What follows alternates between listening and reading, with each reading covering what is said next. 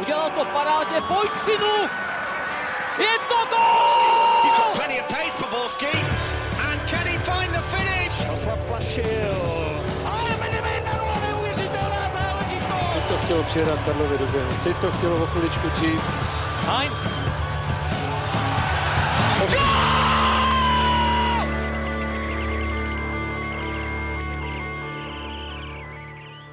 Dobrý den, pracovní týden opět začal a to znamená, že do víkendu je sice daleko, ale do nového Fotbal Focus podcastu blízko.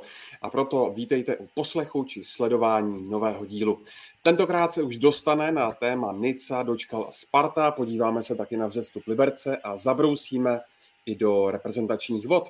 A na to všechno tady po dlouhé době vítám reportéra ČT Sport Honzu Lutonského. Ahoj Honzo. Ahoj, děkuji za pozvání. Připraven je Karel Häring z magazínu Football Club. Ahoj Karle. Ahoj, taky děkuji za pozvání. A chybět nemůže Pavel Jahoda z webu Č T Sport tečka cé zet. Čau Pájo. Ahoj Ondřej, taky mě těší, že jsme se vzájemně pozvali. Od mikrofonu zdraví Ondřej Nováček, no a míříme na Pražskou Letnou, kde se v poslední době řeší mimo jiné dvě výrazné věci. Tou první je forma brankáře Nici, tou druhou pak pozice Bořka Dočkala. Když, Honzo, začneme u toho prvního tématu, tak je pro tebe Florin Niță nejlepším golmanem současné ligové scény, jak naznačovaly některé texty v médiích v poslední době, a nebo tomu tak i třeba s přihlédnutím k tomu, co se dělo ve druhé půli utkání s Baníkem minulý týden, podle tebe není? No, ono záleží asi, jak se na to díváme, protože když vezmeme čistě statistiku, počet vychytaných nul, tak to je Niță první. Na druhou stranu procentuální úspěšnost zásahu má někde až na dvanáctém místě v lize, ale co je u něj podle mě podstatné, je takové to přísloví, že s jídlem roste chuť, i když v dnešní době jsme asi říkali, že s krizí inflace, a to je jeho sebevědomí. Během podzimu, když vidím, jak chytá, třeba včera si za stavu dva jedna pro Spartu proti Teplicím dovolil kličku v malém vápně, velmi riskantní, tak to je něco, co u Nici jsme třeba minulou sezónu tolik neviděli. Takže si myslím, že on je teď hodně nahoře, nejen výkonnostně, ale i mentálně, a asi patří mezi, nebo určitě patří mezi tři nejlepší brankáře v české lize. Nevím, jestli je úplně tím nejlepším. On podle mě vystihl to přesný nebo to hlavní, protože ono máš nějakou skupiny, řekněme, top brankářů v české lize. Můžeme tam v současnosti určitě přidat Aleše Mandouse, pravidelně dobře chytá v současnosti ve Slovácku Filip Guen, asi bychom ukázali i na další jména. A mezi těmi kluky mi přijde, že není, zas, když to vezmeme obecně, není zas tak velký rozdíl. Třeba u Florina Nici jde vypíchnout určitě jedna věc, a to je zaprvé skvělá práce na brankové čáře a to, jak on si dokáže počínat v momentech, kdy soupeř má vyloženou šanci. To, jak on dokáže vychytat některé příležitosti soupeře, v tom on je unikátní, jak dokáže, řekl bych, načíst protivníka a reagovat v těch chvílích. A abych se ale vrátil k tomu, co jsem chtěl říct, mezi těmi brankáři je, řekněme, určitý rozdíl, ale není jak velký. A co je rozlišuje, tak je to právě to, co zmiňoval Honza, a to je hlava. Což obecně se bavíme ve fotbale, respektive ve sportu, ti udělá padesát i víc procent. A v tomhle Florin Niță je teďka extrémně nahoře a díky tomu se o něm můžeme bavit, jako řekněme, o momentálně nejlepším brankáři ligy. To, že proti Baníku v druhé půlce se mu to nepodařilo asi jak čekal, to není potřeba, nebo s tím se dá naprosto souhlasit, ale viděli jsme proti Lyonu opět několik skvělých zákroků včera v Teplicích. Myslím, že neměl žádnou jako mindu, a když se podíváme nějakou dlouhodobější prvek teďka v téhle sezóně, tak rozhodně nevypíchnout jako ten, kdo mezi třemi, třemi tyčemi září nejvíce. Ale zase najdeš tam body, které tak nejsou třeba dobrý. Nějaké delší přihrávky z jeho nohy nejsou tak dobré. Není to hol takový, to, že by si úplně řekl, je odstřelený od zbytku ligy tím, jak se prezentuje dlouhodobě. Ale momentálně klobouk dolů, jak pracuje, a pro Spartu je on jedním z klíčových hráčů, díky kterým Sparta třeba má tolik bodů, kolik v současnosti má nebýt něj, tak myslím, že se můžeme bavit o tom, že Sparta nemá tolik bodů v tabulce. Respektive přijde mi to tak. Karle, ono to přitom... Uh... Povídej. Povídej, povídej, povídej, ptej se, ptej se. No, při tomto chvíli vypadalo vlastně tak, že Florin Niță je na odchodu, protože se dlouho nevědělo, zda mu ta smlouva bude prodloužena nebo ne, pak to vypadalo, že vlastně už má za sebou poslední zápas a najednou ve Spartě zůstal, najednou je z něj zase jednička po tom, co Milan Heča měl takové nestabilní výkony, řekněme, tak kde vidíš ten, ten hlavní faktor toho, že se Nice opět nastartoval a, a ve Spartě jede? No už to trošku i vlastně zaznělo, nebo když se vrátím k tomu podpisu, tak pokud si vzpomínám, tak on chtěl jít pryč, protože nechytal, vlastně, že, ale zase Sparta no, pak ho nechtěla pouštět a vlastně pak teda se dohodli na, na, na prodloužení a v, dostal se do branky na základě toho, že Milanu Hečovi to tolik nešlo, nebo že ta forma byla taková nestabilní. Naopak Florin Niță i tou hlavou, o které mluvil Honza, že se pak vlastně dostal do větší pohody, sebevědomí a tak dále, tak vlastně podává konstantní výkony. Ano, byl tam ten zápas v Ostravě, kde mu to vypadávalo, ale to si myslím, že potká každého golmana, který i, i, ty, i ty nejlepší v, v rámci těch jednotlivých lig. Já nevím, jestli bych ho zařadil úplně, asi bych ho nezařadil úplně jako jedničku, protože já zase třeba mám výhrady ke hře nohou, i včera tam bylo něco, myslím, ta jedna, ta jedna rozehrávka, takže, ale má opravdu, tak zmiňoval Pavel, na té čáře, nebo ty reflexy má, má skvělé. Takže pořád, jako je to jedna, já nevím, top tři, nebo takhle bych, takhle bych ho zařadil, ale pro Spartu určitě dobré rozhodnutí. To, co na mě je vidět, že je ve Spartě spokojený, na mě on působí velmi pozitivně i tím, nebo je to poznat i z toho pořád z těch oslav takových gólů, že to není hrané, jo? On tam přiběhne přes celý hřiště a tak dále, není to nic, působí to na mě přirozeně, jo? Pak jsou ještě další věci, co já vždycky říkám, když vidím, že blíží se deset minut do konce, je tam souboj, to bylo v Ostravě hezky vidět, je tam souboj, ve kterém, normální běžný souboj, ve kterém se mu nic nestalo, ale zůstane ležet, protože rád, rád jako sbírá minuty, potom na, na, zdržuje, nebo tohle, ale to jsou takové, to jsou takové drobnosti, to je spíš hra, ale co i vím pro, o něm jako od lidí z kabiny, že je to, že je to pohodě jako kluk do kabiny, že i ty ostatní, i ty ostatní brankáři, kteří s ním trénují, třeba mladší, takže jsou, že se na ty tréninky těší, protože je takový pozitivní.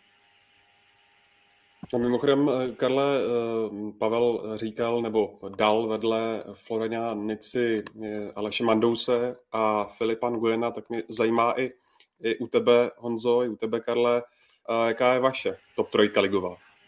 Ještě bych tam někam do té čtyřky, bych přiřadil, udělal bych z toho čtyřku a teď nevím, jestli někoho z nich vyřadím, potom přidal Jindřicha Staňka, který měl dobrý, velmi dobrý určitou fázi podzimu. Co je jasný u Filipa Nguyena, třeba vidět to tím, že to Slovácko pořád trpí, tím, že je jako v takovém mediálním stínu, byť pro ně je to jenom dobře, oni si myslím, že jsou tam rádi, aby se o nich nezačalo takhle uh, úplně ze všech stran mluvit, protože to pak ten tlak narůstá pochopitelně. Tak i co jsem se bavil uh, s lidma, kteří Slovácko sledují opravdu týden co týden, říkají, že ten jeho vliv, právě ta rozehrávka, hra nohou a tak dále, takže je velmi Slovácku uh, pomohla uh, vůbec té výstavbě uh, hry. Uh, mám, jsem rád za Aleše Mandouse, že se potvrzuje, že si Slavia přivedla velmi kvalitního golmana. On v té první fázi, kdy nahradil Ondřeje Koláře, on měl trošičku i smůlu, že se mu tam nedařilo ty nuly, uh, ty nuly uh, držet, ale to bylo, kolikrát to bylo opravdu tečovaná střela. Prostě měl tam smůlu, nešly tam ty momenty v jeho prospěch, teď ty nuly drží, včera vlastně zachránil do Slávy, zastavil nula nula, chytil penaltu, takže ten tam podle mě v tuhle chvíli, protože chytá za Slávy, tak tam, tak tam patří a mám z, z něj dobrý, dobrý pocit, že myslím si, že opravdu, že ho Slávia přivedla, takže udělala dobře a teď je otázka, jak s ním bude dál pracovat, ale tady ty tři, čtyři tam bych nedokázal. Zas, zas musím říct, že až tak podrobně ty golmany ne, nemám nasledované, abych dokázal sestavit takový konkrétní žebříček. Já s tím vlastně souhlasím, co říkal před chvilkou Karel. Určitě Aleš Mandous má velké plus za to, jak se vyrovnal s tím tlakem, s tím obrovským tlakem. Teďka přijdu chytat místo Koláře, čeká se ode mě stejné výkony, stejně budu hrát nohou a tady všechny ty aspekty on podle mě zvládl v těch posledních zápasech a co se týče Staňka, tak si myslím, že právě jemu děkuje Plzeň za to, kde je, protože když si to vezmeme, tak ona snad jedenáct zápasů vyhrála o gól. A vždycky v těch zápasech z toho mohly být tři body, ale nebo taky jeden. A Staněk v některých těch utkáních předvedl opravdu jako fenomenální zákrok a díky němu má podle mě Viktorka tolik bodů, jako má. Nița a klíčový hráč Sparty. Je to tak, Honzo, nebo ne? Záleží, kterou soutěž Sparta hraje. Podle mě v české lize je schopná většinu těch týmů třeba přestřílet, ale když jsem viděl zápasy v evropské lize, tak určitě, protože tam je ten tlak na tu obranu daleko větší. Nița třeba nemá tolik zákroků za zápas jak v české lize, ale má daleko více těžších zákroků. A tam Spartu kolikrát držel za stavu nula nula a je těžké, samozřejmě daleko těžší v evropské lize proti jakémukoliv soupeři obracet to utkání, než třeba v české lize. A jo, jedna věc mě zajímá a to je vlastně Nicův věk, protože příští rok, pokud se nepletu, tak mu bude už třicet pět. Tak to je mladý na golmana. Jo, jo, když se podíváme třeba na Laštůvku, že v Baníku, tak dál. Čím to každopádně podle tebe je, že brankáři podávají takhle skvělé výkony prostě v pozdějším věku? Tak v první řadě nejseš hráč, takže neběháš tolik, že? Takže ti ten, to stáří v tomhle směru nejde tolik znát, pak uh, záleží samozřejmě na nějaké genetické predispozici. Každou, rozhodně každý brankář s přibývajícím věkem nebude automaticky daleko větší hvězdou, než byl, ale když se podíváme na tyhle kluky, o kterých mluvíš, já si vždycky, když si vzpomenu, když mluvíš o jménu, tak naběhne člověku Gigi Buffon nebo Edwin van der Sar, který tehdy přišel do Manchesteru, myslím z Fulhamu, Karle, že jo, uh, jestli se nepletu, a najednou z něj se stal naprosto nepostradatelný člen té sestavy tehdy. Ale zaprvé to souhlasí s tím, co máš z hůry dáno, jak se říká. A pak je tady zase opět faktor, který zmínil už Honza úplně v té první odpovědi, a to je hlava. Já myslím, že každý z nás to nějakým způsobem cítí, že s přibývajícím věkem, řeknu, většinou rozumíš, třeba v různých situacích jsi mentálně silnější, je tam ta zkušenost toho, co jsi už prožil během té kariéry. A řekl bych, že dostane se ti do, do mysli větší klid a to je pro brankáře strašně důležité, že najednou v těch momentech, které přece jenom útočník má za sebou někoho, záložník má za sebou někoho, i ten obránce má za sebou někoho, a to brankáře. Ale brankář prostě je poslední na hřišti a on, když udělá chybu, tak z toho většinou bývá branka nebo obrovská šance. A v tomhle si myslím, že právě to nastavení hlavy a ty zkušenosti a ty roky, které odehraješ, jsou strašně cenné a proto brankáři dokáží fungovat takhle dlouho, pokud se o sebe starají. Víme, jak se změnila doba, takže to, teďka se to nabízí, že strava je lepší, máš individuální tréninky, přistupuje se ke každému zvlášť odlišně v některých případech, i k tomu třeba, co jsi prožil, jako máš anamnézu dlouhodobou zdravotní, tak se ti upravuje trénink a tohle pomáhá prodlužovat kariéry a ve spojitosti ještě s tím, že řekněme trošku vyzraješ, tak je to ideální kombinace pro to, abys měl dobrou kariéru a v tomhle případě ještě řekl bych, dokážeš předvádět ještě lepší výkony. Ale pak už je to taky o tom nastavení, jestli tě to dál baví, jestli tě baví ten drill, že jo, který prožíváš celou kariéru a najednou v tomhle máš, máš už věk, kdy tě třeba víc bolí vstávat, víc tě bolí jako absolvovat ten trénink a jestli se ti do toho chce. A když tohle máš v hlavě nastavený tak, že jako chceš pokračovat, tak právě to si myslím, že ty brankáře posouvá tam a to je jeden z důvodů, proč Florin Niță, abych řekl, že prožívá nejlepší období, co je ve Spartě. No, Karle, Sparta má tři brankáře v A-mužstvu, řekněme, protože jinde po lize jich má Roseto ještě víc, vzpomeňme si na Bačkovského Bohemce a Vorla v Budějovicích a tak dále. Každopádně vedle Nicy a, a Milana Heči má samozřejmě Dominika Holce, který přicházel, řekněme, s takovou jako větší pompou z Žiliny a čekalo se, že možná i zaujme místo v bráně stabilně, ale ono tomu tak nebylo a on si vlastně, nepočítáme-li to, to intermezzo v Polsku, v Rakově, tak si zachytal až teď, rok a půl po svém příchodu v poháru s Teplicemi. Tak jak ten jeho stav vlastně ve Spartě vidíš? Je to ještě udržitelné nebo si myslíš, že už ho to leštění lavičky přestane bavit? No tak je to určitě pro ně velmi složitá situace, představoval si to každopádně jinak, ta statistika je, statistika, až vlastně jsi to zmínil teďka, tak je pro ně velmi, velmi nelichotivá, jo. Takže nemyslím, je pravděpodobné, a ještě když tam máte Milana Heču, to opravdu má Sparta v tomhle směru jako tři, tři velmi silné pozici nebo hráče. Tam jenom když se vlastně bavíme, to, co Honza dostal otázku, jestli je klíčový Nița, ono u golmanů je to slovo klíčový, záleží spíš taky na tom, jaká je ta náhrada. Jo? Pokud si vzpomeneme na, třeba na sezónu zpět, jo? nebo na dvě sezóny zpátky, když Ondřej Kolář prakticky za sebe neměl náhradu, protože tam byli už jenom mladí kluci, nebo byl Přemysl Kovář, už byl jako na od, na odchodu nebo na konci kariéry, že jo? nebo byl zraněný a byli tam mladíci, jenom tak v tu chvíli jasně, že prostě jednoznačně klíčová postava, zatímco Sparta v tomhle směru. A teď má Slavia velmi dobrý backup, že jo? a Sparta, Sparta e, taky, ještě bychom řekli, jako troj, o jednu navíc. Jo? Má tam i šikovné, e, šikovné kluky v Bčku, e, František Kotek. No, takže si myslím, že bude muset zvažovat samozřejmě co dál, protože ta e, teď nemá před sebou nějakou šanci nebo naději, že by se do branky brzy postavil. A myslím, že po takové době, když vlastně už jste tam v tom klubu od sice od jako sezóny dva tisíce dvacet, ale vidíte, že ta šance je velmi malá, tak i ztra, asi i ztrácíte takový, řekněme, nějaký kontakt nebo to s pětí s tím klubem, že, že si myslím, že si bude asi, nevím, jak to tam on má samozřejmě v hlavě, ale asi bude muset hledat nějaké řešení, jak se s tím vypořádat tak, aby chytal. Protože ono je něco jiného, když Pavel zmiňoval ten věk, něco jiného je, když je golmanovi, řekněme, když je ve věku Nici, jo, je mu třicet pět, tak, tak tu roli dvojky, tak tu roli dvojky přijme. Jo. Vidíme v některých klubech třeba i v, v Premier League, že to vyloženě chtějí mít takovou dvojku, trojku, prostě frajera, který je starší, ale má všechny tady ty vlastnosti, o kterých mluvil Pavel, že, že prostě má furt chuť, jo, udržuje se na vysoké úrovni, má Schwarzer, to byl že, dlouhé leta, potom dvojka, vidíme, vlastně v City je trojka, Carlson nedávno to vypadalo, že, že bude muset nastoupit, já už jsem o něm dlouho neslyšel, najednou vidím, že je trojka v tomhle, takže ve věku třicet čtyři, třicet pět a výš pro ty golmany už jako je celkem i v pohodě, pokud se s smíří tady s tou rolí, nebo v tom klubu ji akceptují, ale u Dominika Holce, když se podíváme jemu dvacet sedm, tak si nemyslím, že by tohle mělo trvat ještě nějak dlouhodobě, tady ta situace.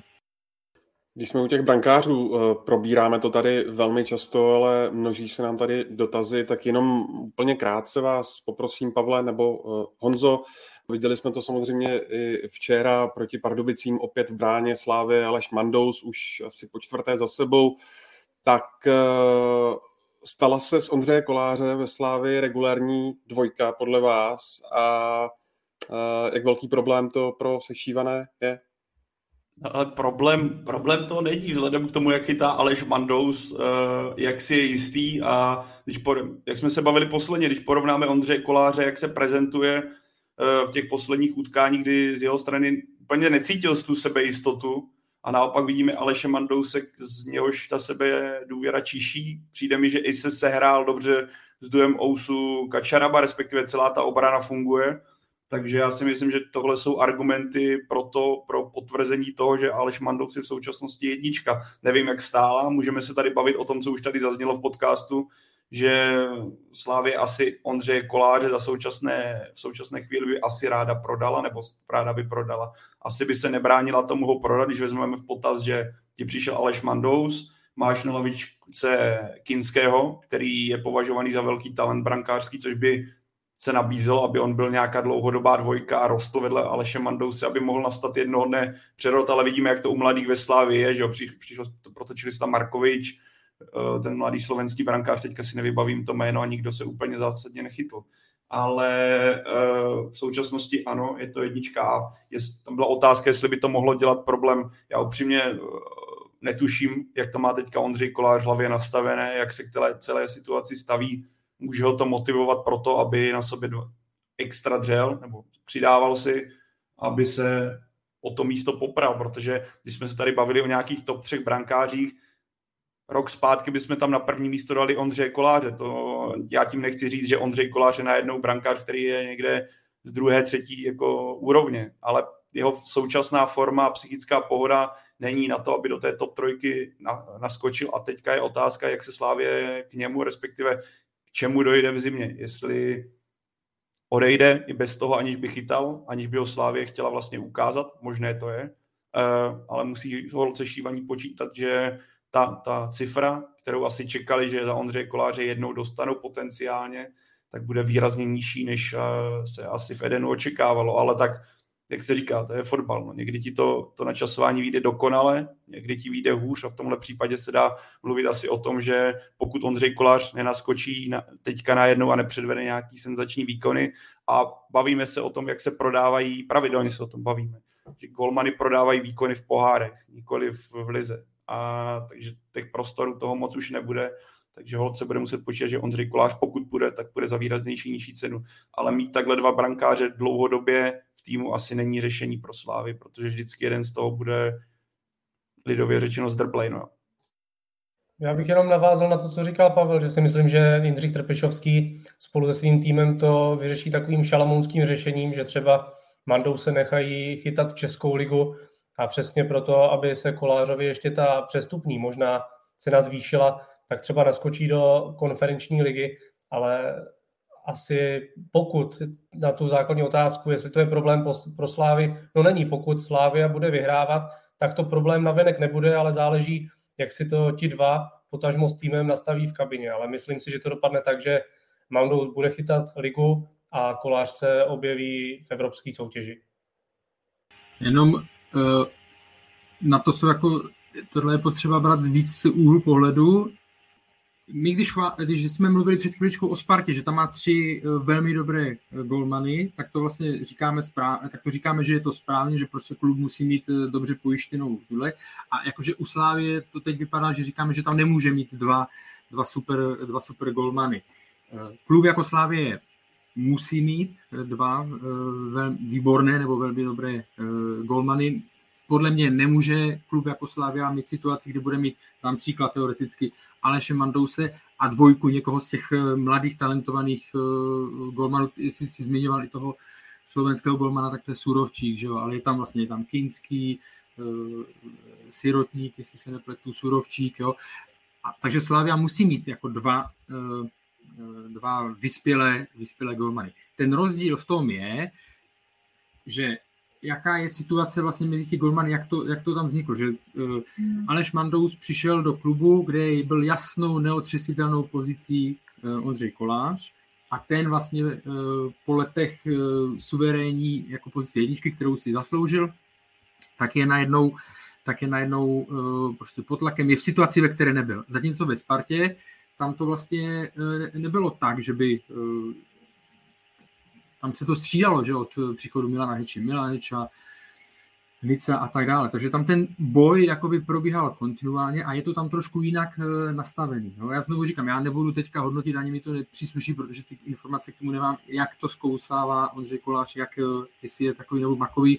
Stačí si vzpomenout, ale potkala tady ta situace, potkala de facto každýho, i ty nejlepší golmany. No, zase znovu příklad, Petr Čech, Tybo, Kurtová, když přišel do Chelsea, taky se s tím musel Petr Čech srovnávat. A jak to nakonec dopadlo, víme. Jako prostě ten golman se logicky ani nemůže smířit s tou pozicí dvojky, když vidí, že tam, že tam prostě se nedostane už z různých důvodů, tak hledal cestu ven. Jo? A já si myslím, že tohle je, mělo by to být přirozená i teďka cesta Ondřeje Koláře, protože pokud zjistí v průběhu jara, já nevím, jestli by mělo teďka dojít ke změně v zimě, i když na druhou stranu jdou ze zákulisí informace, že Slavia bude chtít některé hráče zpeněžit. Ale to říkám jenom jako prostě, co jsem zaslechl v zákulisí. Tím neříkám, že to tak bude. No. Ale na, na horizontu té konce té, této sezony, to znamená, uvidíme, jak to bude na jaře, pokud Ondřej Kolář uvidí, že už není jednička v průběhu celého toho jara, tak to musí, nebo měl by to chtít řešit asi změnou, změnou dresu, odchodem prostě. A ten druhý úhel je, o kterém jsme se bavili, a to je to často ta propíraná suma, jo? Že prostě, prostě Slavia měla možnost i letos v létě ho prodat, Jindřich Trpišovský řekl, že si to ne, jako, že ho nechce prodat, že si to nedokáže představit a bohužel se ta situace vyvinula opačným směrem, než třeba v případě Tomáše Součka, který i když zůstal rok déle, ta cena vzrostla, u Ondřeje Koláře uh, určitě klesla. Že? Takže to jsou ty dva úhly pohledu, ale jako, aby nás někdo nechytal špatně za slovo, že u Sparty chválíme nabitý golmany a u, u Slávy říkáme že tam nemůžou být dva kohouti na jednom smetišti, tak ten rozdíl tam je v tom, jak se ty dvojice nebo trojice, jak se dali dohromady. Jo? Ale že Slavia musí mít dva špičkové golmany, klub, který hraje na tokový úrovni nebo chce hrát na, na třech frontách, tak to je potřeba, to, jako, to s tím já souhlasím. Jenom, Karle, myslel jsem uh, Van Trubu. Ne teďka příchod, ale jako už, uh, který byl ve Slavii, který přišel... Tak, jo, jasně. Ale ten, už, ten už byl i v... Loni byl vlastně v Nordsjællandu. Jako on, on je pryč, ale taky přišel tehdy no. jako mladý, že jo? A jasně, úplně, jasně. Ale to se jenom to mě napadlo. To hmm.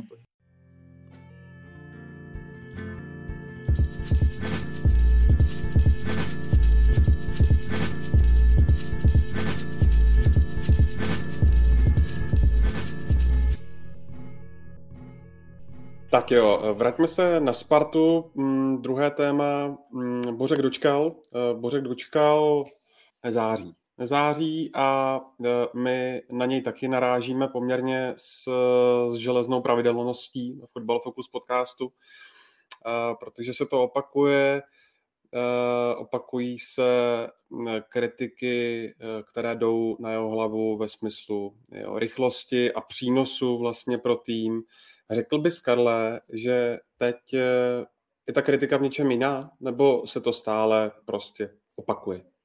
Není asi důležité, jestli je ta kritika teď jiná, nebo není, ale jestli má, řekněme, větší jako, opodstatnění, protože jak jsme se bavili, ty jsi to zmínil v té otázce, Bořek Dočkal patří spolu, já nevím, když to vezmu historicky s Kangou a ještě s dalšíma hráčema k tomu, že vlastně jsme mohli o nich mluvit každý druhý díl, mohli jsme to sledovat na Twitteru padesát procent nebo šedesát procent názory, tahle skupina čtyřicet, tak pak se to protočilo a tak dále. To, co je teď asi uh, jiné je, že pro skupinu, já jsem uh, se třeba snažil dávat jako pozor, na, nebo ne snažil dávat pozor, už jsem se naučil za ty roky, že prostě uh, neodepisuju, hra, snažím se neodepisovat hráče po prvním nebo v nějakém druhém období, kdy, kdy to má výkyv nebo takhle. Jo.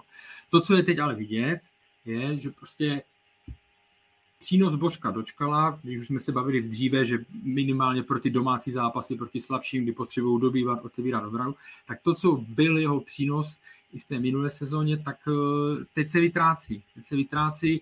O Evropě se nemusíme bavit, tam je to vidět, že zejména ve spojení s Davidem Pavelkou, tam prostě ta dvojice, chybí dynamika, bylo vidět, že už je trenér, ten teďka vlastně v Lyonu nepostavil, ale to, co Bořek Dočkal uměl nabídnout, bylo vytváření šancí a tak dále, a do, jak jsem říkal, při dobývání obrany. Jo.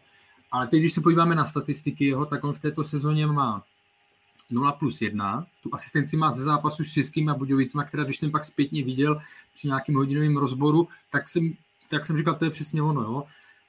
Taková ta třetí přihrávka před gólem, druhá přihrávka před gólem, otevřený balon do otevřený obrany do kapsy a tak dále, to tam bylo. Ale pak se to začalo vytrácet a myslím si, že jenom v porovnání v minulé sezóně měl čtyři plus deset a to, co jsem jako se podíval do nějakých čísel, a to, co je možná největší rozdíl, je počet přihrávek do gólových šancí, tak v minulé sezóně měl v průměru na jednu třicet čtyři minut, potřeboval na jednu přihrávku do gólové šance, v této sezóně je to sedmdesát osm minut, jo, na jednu, takže to je dvakrát tolik a je teda mimo jiné i tohle ukazuje, že ten jeho přínos se vytrácí, potvrdilo se to i včera, ten výkon nebyl, ten výkon nebyl dobrý, takže ta situace si myslím, že teď je opravdu myslím si, že směřuje k tomu, že se bude muset co nejdřív řešit. My víme, že mu končí smlouva na konci sezóny. A teď je otázka, možná se k tomu ještě dostaneme při dalším rozboru, teď je otázka, jak případně v zimě a jestli třeba, na to jsem zvědavý, pokud ta výkonnost nepůjde nahoru, jestli najde Sparta třeba odvahu ke kroku, který udělala tehdy Slavie, podvede, jako za, za éry ještě Jana Nezmara, kdy prostě už vycítili, že když máte v kabině osobnosti a lídry, které najednou se dostanou na hranu základu, anebo potom už vlastně by možná ani v základu nebudou, tak to musíte řešit, protože ne všichni tu roli můžou jako zvládnout a unést a, a smíří se s ní. Jo? A vy pak musíte se rozhodnout. Jako rozloučit se s ním, anebo ho tam necháte, ale můžete, může vám to tam udělat negativní atmosféru v kabině. Takže na to teď bude v nejbližších měsících nebo do konce této sezóny, ale spíš bych řekl otázky do zimy, to teď bude Spartu čekat, tohle rozhodování. Pokud se Bořek Dočkal nevrátí do nějaké, do nějaké lepší formy. Tak ono, tohle je o tom, že ona ti chybí rychlost, ale pokud jsi ve výborné formě, tak to třeba dokáže v některých zápasech ještě dohnat. Ale problém Božka Dočkala v téhle do... situaci nebo téhle chvíli je i ten, že jeho forma k nějakému standardu má hodně daleko. To, že on má fotbalové vidění, které v lize mají jednotlivci maximálně, o tom není potřeba diskutovat, o jeho kopací technice a dalších faktorech. Ale ta forma prostě není dobrá. Navíc, co tady Karel zmiňoval, tu statistiku zajímavou. Ono to podle mě vychází nejenom z té formy, ale i z nastavení a systému hry, kterým se prezentuje v současnosti Sparta. Že jo? Kdy se podívám, najednou jí fungují výborně křídla, fungují Haraslín s Peškem, přes které často to chodí. Že jo? Ty, což je, byla vždycky dominanta hry Pavla Vrby, funkční křídelní prostory, které dokázaly ničit soupeře. Vidíme, že dominantní pozice, nebo dominantní, když se stáhl Adam Ložek, ta, ten systém hry Sparty vypadal najednou jinak a v těch těžkých zápasech Sparta dokázala být mnohem konkurenceschopnější. Takže tohle je do, mnohem víc do očí bící a zároveň bych řekl, že ten systém hry neumožňuje Božkovi Dočkalovi prezentovat se tak, jak by třeba chtěl mít, nebo respektive nemí, nemá tak dominantní pozici v té hře, protože tu roli těch finálních přihrávačů, respektive roli míst, přes které to jde, se přesunula do jiných pozic, protože ti kluci, kteří tam jsou, mají daleko větší, daleko větší formu a jsou pro hru Sparty v současnosti mnohem důležitější. Ale tak, a to je otázka na Pavla Vrbu, myslím, že on sám o tom teďka hodně přemýšlí, protože ty zápasy, co teďka viděl, myslím, že už že on sám nejlíp vidí, že to, že to úplně, úplně neštimuje, že to úplně nesedí si. A sa, jako jsem velice zvědav, jak tohle hodlá řešit. Ono teďka do toho hodil samozřejmě vidle Adam Hložek tím, nebo hodil vidle, v uvozovkách hodil vidle, respektive to zranění Adama Hložka, který teďka nějakou dobu bude chybět, který by byl asi řešení v tom smyslu, že by se hrál to rozestavení, které fungovalo proti Rangers, fungoval v těch těžkých zápasech, který Minčev nahoře, Adam Hložek pod ním. Teďka se prostě nabízí ta pozice pro Božka Dočkala si o to místo ještě říct, nebo očekávám to, že bude dostávat víc prostoru, než kdyby Adam Hrožek byl nadále zdravý, protože v tom případě by asi Bořek Dočkal byl v současnosti jasně lavičkovým hráčem. Honzo, jak to vidíš ty? Já souhlasím s Pavlem i Karlem, že ten herní systém, kterým se Sparta prezentuje v Evropě, tak už na něj zkrátka Dočkal ve většině zápasů nestačí. Ale v České lize mám pořád pocit, i včera to bylo v zápase s Teplicemi vidět, že někteří ty hráči pořád mají takovéto řešení, když nevíš, co s míčem, nahraj Dočkalovi a on něco vymyslí. Druhá věc je to, že nefunguje ty, ty přihrávky do gólových šancí, nefungují ty předfinální fáze, jak o tom mluvil Karel, ale pořád je u velké většiny hráčů vidět to, že když má míč, nevím, co s ním, tak nejjednodušší řešení je, nahraju to Dočkalovi a ten něco vymyslí. Jak vidíte spojení Bořek Dočkal David Pavelka. Viděli jsme, že včera v utkání s Teplicemi nechal Pavel Vrba po dlouhé době Davida Pavelku sedět. Bořek Dočkal hrál. Tak Pavle. On to myslím řekl už Karel. Nemůžeš mít v tom středu hřiště, pokud se chceš prezentovat nějakým rychlým přechodem a využívat rychlosti svých křídel útočníka, tak nemůžeš mít ve středu hřiště dva kluky, který mají za sebou skvělou kariéru, jejich fotbalové schopnosti jsou nespochybnitelné, takže to nemá vyznít nějak úplně pejorativně, ale co se rychlosti týče a nějaké výbušnosti. Bořek Dočkal toho včera naběhal spoustu, on když odcházel ze hřiště, tak měl snad top tři ze Sparty nebo top tři ze všech hráčů, teďka nechci kecat, ale měl vysoké číslo naběhané. Ale pak je otázka, kolik toho času strávíš ve sprintu a kolik toho dokážeš nějaký, jako máš ty první tři rychlé kroky, které překonají, nebo seš díky tomu dřív souboji. A to tam chybí. Takže pokud máš dva hráče, kteří nejsou úplně rychlostně vybavení ve středu hřiště, tak proti těžkému soupeři, který se na to ještě připraví a ví, že tohle může nastat, tak máš problém. A tohle z dlouhodobého hlediska by mohla být achillova pata uh, týmu Sparty. Viděli jsme to, vys teďka to, že David Pavelka nehrál. Ono je, na jednu stranu to určitě vychází z toho, že Ladislav Krejčí je potřeba ho dostat do formy, je potřeba ho dostat do zápasového, zápasového rytmu, protože on sám mluvil po zápase s Lyonem, že to z jeho strany rozhodně nebylo ideální a že mu právě ta kondička chyběla to zápasové tempo. Druhá věc je, že si myslím, že to vychází z toho, že Pavel Vrba už si velice dobře uvědomuje, že pokud má kde brát, tak uh, ti dva spolu nemo, nemůžou jen tak hrát. Uh, Sparta by díky kvůli tomu ztratila tu rychlost v tom středu hřiště, kde to potřebuje třeba oběhat. Viděli jsme proti Baníku, když se k tomu utkání vrátíme, uh, že tam prostě Sparta byla v těch soubojích pozdě a kvůli tomu se dostávala často pod tlak. A tohle si myslím, že je takový jako ukazatel, jakým směrem to ze strany letenských půjde. Dá se, Karle, nějak srovnat ta Vrbova práce s Bořkem Dočkalem a třeba s Pavlem Horváthem z Plzně? Hele, ono, tady ta srovnání jsou taková e, trošku složitá, nebo takhle, jasně, ten princip je, nebo to, co e, by mělo, že když to šlo v Plzni, proč by to nemělo jít e, ve Spartě, že? Jakože tam mít ve středu jednoho hráče, který má skvělou myšlenku, skvělou kopací techniku, ale už s tím běháním na tom tolik není. Já tam vidím jako dva rozdíly. Jednak teda zase tam Pavel Horváth tam byl jeden a okolo něho byli mladí, mladí, mladí dravci, že jo, který to prostě běhali. Byl tam Vladimír Darida, pak se tam na začátku Petr Jáček, Vladimír Darida, pak se tam střídali další a tak dále.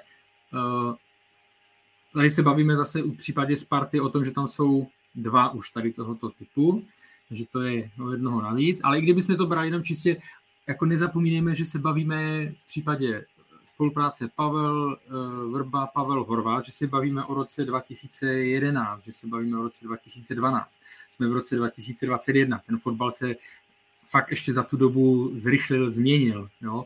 To znamená, to, co fungovalo ten, v roce dva tisíce jedenáct dvanáct, tak ten vzorec to neznamená, že automaticky bude fungovat v roce dva tisíce dvacet jedna. Proto já jsem v tomhletom takový, řekněme, pesimističtější, že by to... Ani nevidím důvod, proč by se měl snažit jako to hledat. Tam to bylo jasně postavený přes Pavla Horváta. Jo? On tam byl tou ikonou a prostě věděli, ta hra byla postavena. Tady to nemusí, tady to tak nemusí být a ani není snahou, aby to tak bylo, takže nevidím, proč by to měl takhle nějak jako kopírovat. Tak ono, jako kdyby Pavla Horváta vrátil v té tehdejší pohodě nebo formě nebo v tom jeho věku do současného fotbalu by nehrál. Já si myslím, že Pavel Vrba by Pavla Horváta takhle do hry nedostával, že už by to nefungovalo, tak jak, jak Karel říkal, že Pavel Horváth byl tehdy, i, i v, tehdy byl ve stavu, kdy, jak on sám říkal, že na Barceloně se na něho nevěřícně koukali, a, ale zvládl to. Ale vycházelo to z toho, že ten fotbal byl, řekl bych, méně přímočařejší. Vzpomeňme, v té době ještě dominovala barcelonská tiki-taka, že hrál se hodně na přihrávky. A to Pavlu Horvátovi sedělo navíc, abych řekl, že navíc musíme vzít potaz, jakou on hrál pozici. Že? Bořek Dočkal pořád, je to spíš taková desítka, která se snaží pohybovat Po, pod útokem. Často dokonce ho vidíme vedle, vedle útočníka. Pavel Horváth byl zatažený, zatažený kus, který tam mohl rozdávat ty balony do křídílek, jak se mu to líbilo. Navíc jeho kopací technika, bych řekl, že byla ještě o fous, o fous lepší, než je u Bořka Dočkala. Že pokud bychom ty dva hráče dali vedle sebe, a je to hodně těžký, každý má něco, ale jako celek mi trošku přijde, že ještě Pavel Horváth byl lehce dál, ale byl i lehce dál, co se váhy týče a lásky k nějakému pivu a jídlu, takže v tomhle směru holt, těžko se to srovnává, ale buďme rádi, že jsme zažili éru Pavla Horváta a zažili jsme to, že Pavel Horváth se svým tělem uh, se objevil na Nou Campu a dokázal tam předvést solidní výkon. Jako tohle, tohle už, myslím, že nic takového a žádného takového hráče v blízké době v takovéhle soutěži a s takovým výkonem už asi neuvidíme. A to, je, to, je, jako to byla krásná doba v tom směru. Ale promiň, Honzo, já ti jenom do toho skočím. To je opravdu, to jsou věci, které jsou ne, jako nekopírovatelné nebo neopakovatelné, protože to bylo naprosto výjimečné. A to, jako když si vzpomenu fakt na ten moment, Pavel to zmiňoval, ta Barcelona tehdy, to byla Barcelona prostě v nejlepších, v těch opravdu nejlepších letech, s tím absolutně nejlepším kádrem. Jo, a do toho, do toho Pavel Horváth, já si vzpomínám, já jsem byl tenkrát na nějakém rozhovoru v rádiu, protože ve Španělsku rádia mají jako obecně mnohem víc, je jich tam strašně moc těch stanic a je to fenomén na stejné, nebo médium brané na stejné úrovni jako e, noviny nebo televize, jo, nebo ten prostor, který mu to věnují. Tak jsem byl na jednom rozhovoru a teď oni si na to samozřejmě ptali, protože hráč, který prostě tohle je gordo, jo, jako jestli je, že připadá tlustý, tak já říkám, že je trošku gordito, což znamená jako že to řekneš roztomilej, jako tlusťoučky, že to není úplně tak jako to hnusné Gordo, jo. Tak pro ně to bylo fakt jako zjevení. Takže nemyslím si, ale to je naprosto unikátní věc, která je nepřenosná. nepřenosná. To, co, a ještě ten rozdíl je mezi nima, a to si myslím, proč třeba Pavel Horváth ještě tam vydržel tu jednu sezonu, kdy už ale jako ztrácel, kdy už ztratil to místo, je, a to je, řekněme, povaha. A já to vůbec nesoudím jako uh, uh, Bořka Dočkala, že by ho nějak kritizoval jakože za to, jaký je, vůbec ne, jo, to je každýho věc. Ale jako když si postavíme ty dvě pozice, postavy nebo uh, osobnosti, tak víme, že Pavel Horváth je opravdu uh, jako je mnohem otevřenější, jako optimističtější. Jo. U toho Bořka to samozřejmě víme, tam se mluví o tom, co jdou zprávy, že přece jenom náladovější a tak dále. Jo. Takže to jsou zase další mínus v neprospěch Bořka Dočkala, pokud bychom tady ty dvě věci, ty dvě věci nebo tady ty dvě situaci, ty dva hráče srovnávali.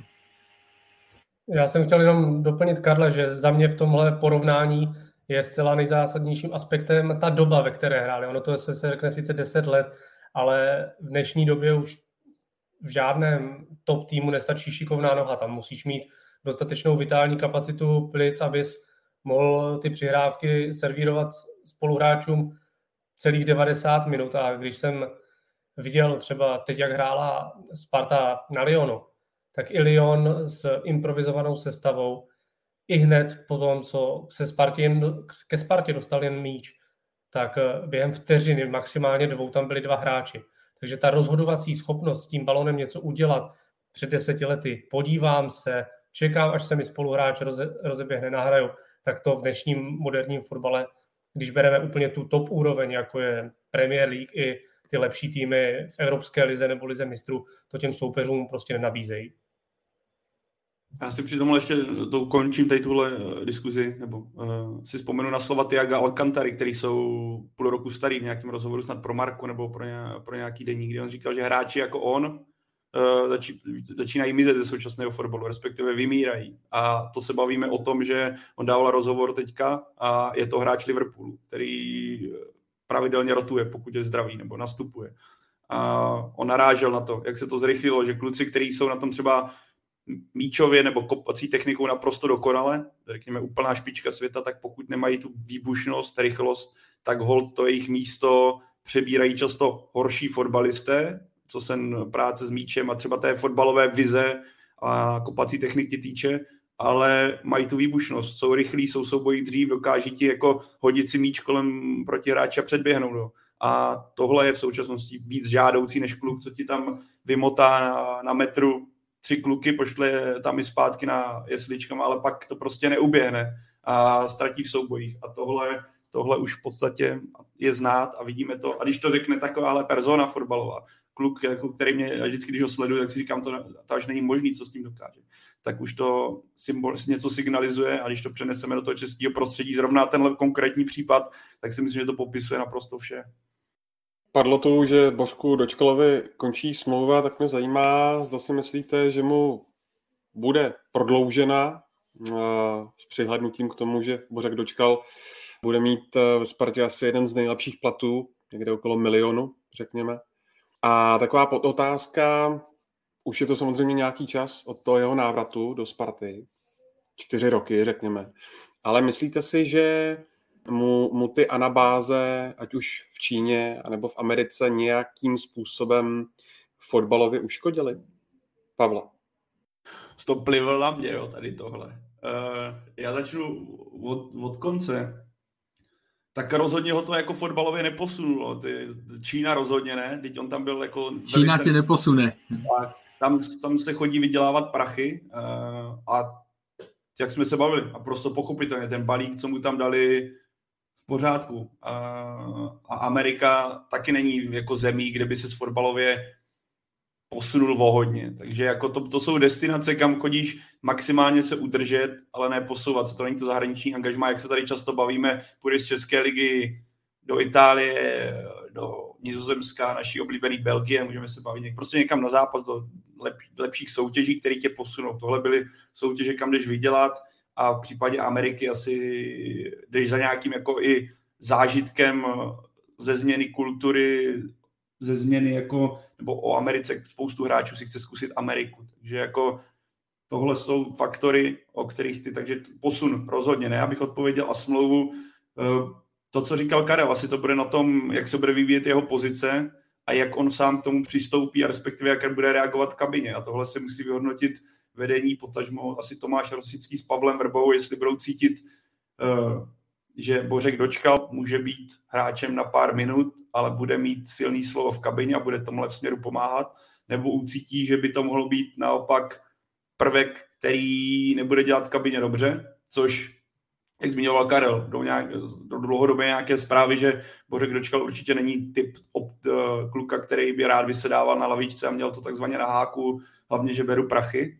A v tom případě asi by bylo, ne, ne, nebylo by záhodno v tom pokračovat téhle kooperaci. Tady je otázka taky uh, jméno, který nepadlo. My jsme ho řešili kolik tři podcasty zpátky, jeho pozici, a bavili jsme se obecně o mladých, a to je Adam Karabec, že jo, který, který dostává jako strašně malou minutáž na to, jaké jsou od něj očekávání. A máš tady pořád vzadu kluka, který by měl být potenciálně tahounem toho týmu na té pozici, kde je teďka Bořek Dočkal.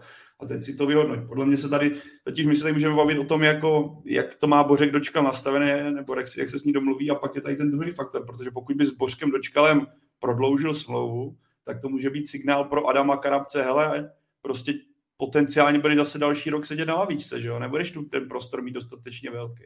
A tohle čeká na Letné jako na vedení, na vyřešení téhle otázky, kterým směrem se chcou vydávat, jestli chcou udržet se v nastaveném režimu. Prioritizace, řekněme, víc zkušeností v těchto těžkých chvílích. Viděli jsme ten zápas s Teplicí, to asi teďka bude otázka, to pak zatím nechám takhle. A nebo sázka v tomhle případě na mládí, ač Adam Karabec teďka tu formu úplně dokonalou nemá. Já to doplním jenom. Já jsem na začátku říkal, jestli najde takovou odvahu jako Slavia tehdy s Užbaverem a tak dále. Já to trošku poupravím v tom, jako ona jednou k tomu bude muset dojít, jakože k té situaci, ale my se tady bavíme, ty jsi zmínil Adama Karabce a tak dále, četl jsem i teďka nějakých pár rychlých komentářů vlastně po tom včerejším zápase s party s Teplicemi, proč nedostali proti týmu oslabenému poslednímu šanci vytík s Karabcem, jo? Ale my jako, že prostě kde jinde, než nabrat zkušenosti, než v takových zápasech, ale jako tam je, zapom- je třeba potřeba zmínit jednu zásadní věc. Sparta není ve fázi, aby teďka ohrávala si hráče. Sparta je v boji o titul spolu se Slavií, která prostě zůstává favoritem. Teď se vrátila do čela, je tam Plzeň, je tam Slovácko. Sparta je vyhlásila útok na titul a je v boji o titul. Takže tam musíš porovnávat, jako jestli chceš obouchávat hráče. Samozřejmě, že to jako měla by jim dávat šanci, nebo minimálně Adamu Karabcovi, ale on taky, a to si přiznejme, když v poslední době vešel na hřiště jako, jako střídající, nebo prostě tak ten vliv na ten zápas, prostě na ten výkon nebyl úplně jako takový, aby si řekl, že si zaslouží teďka dostat šanci v základu. Ale nezapomínejme na to, prostě to, co je zásadní. Sparta, byť má dlouhodobou koncepci zabudovávat mladé, tak ten základní cíl, který je jasný, je zisk titulu. A zisk titulu nebo boj o titul, tam opravdu e, ta zkušenost e, obecně je, je, je jako jeden ze zásadních faktorů, protože to, co víme, to, co je prověřený desetiletími, kde je víc mladších, tak je potenciál větší e, výkonnostní ne, e, nerovnosti, nerovnováhy, no, nedostatek konzistence, že jo? No, konzistentních výkonů. Takže proto chápu, že v tuhle chvíli, že to sice zní jako rozpor z toho, co Sparta vyhlašuje, nebo těch mladých, ale v tuhle chvíli je to pro mě e, logické, že, že třeba v obraně dostal e, přednost e, Lukáš Štětina. Nebo nedivím se tomu, byť neříkám, že zahrál nějak fantasticky, než, než že by prostě se tam po čase objevil Martin Vitík.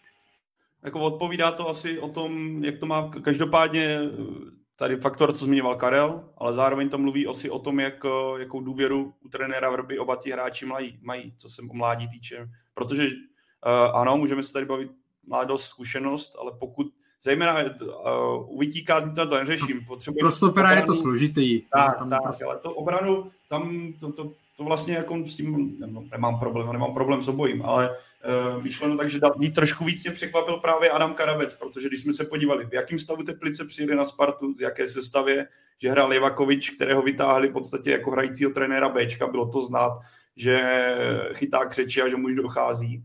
A přesto v takovémhle utkání tam toho Adama Karabce prostě nedáš, tak uh, to pro mě jenom vypovídá, v jaké on pozici v současnosti v té, v té hierarchii je, respektive jakou důvěru má u trenéra Vrby.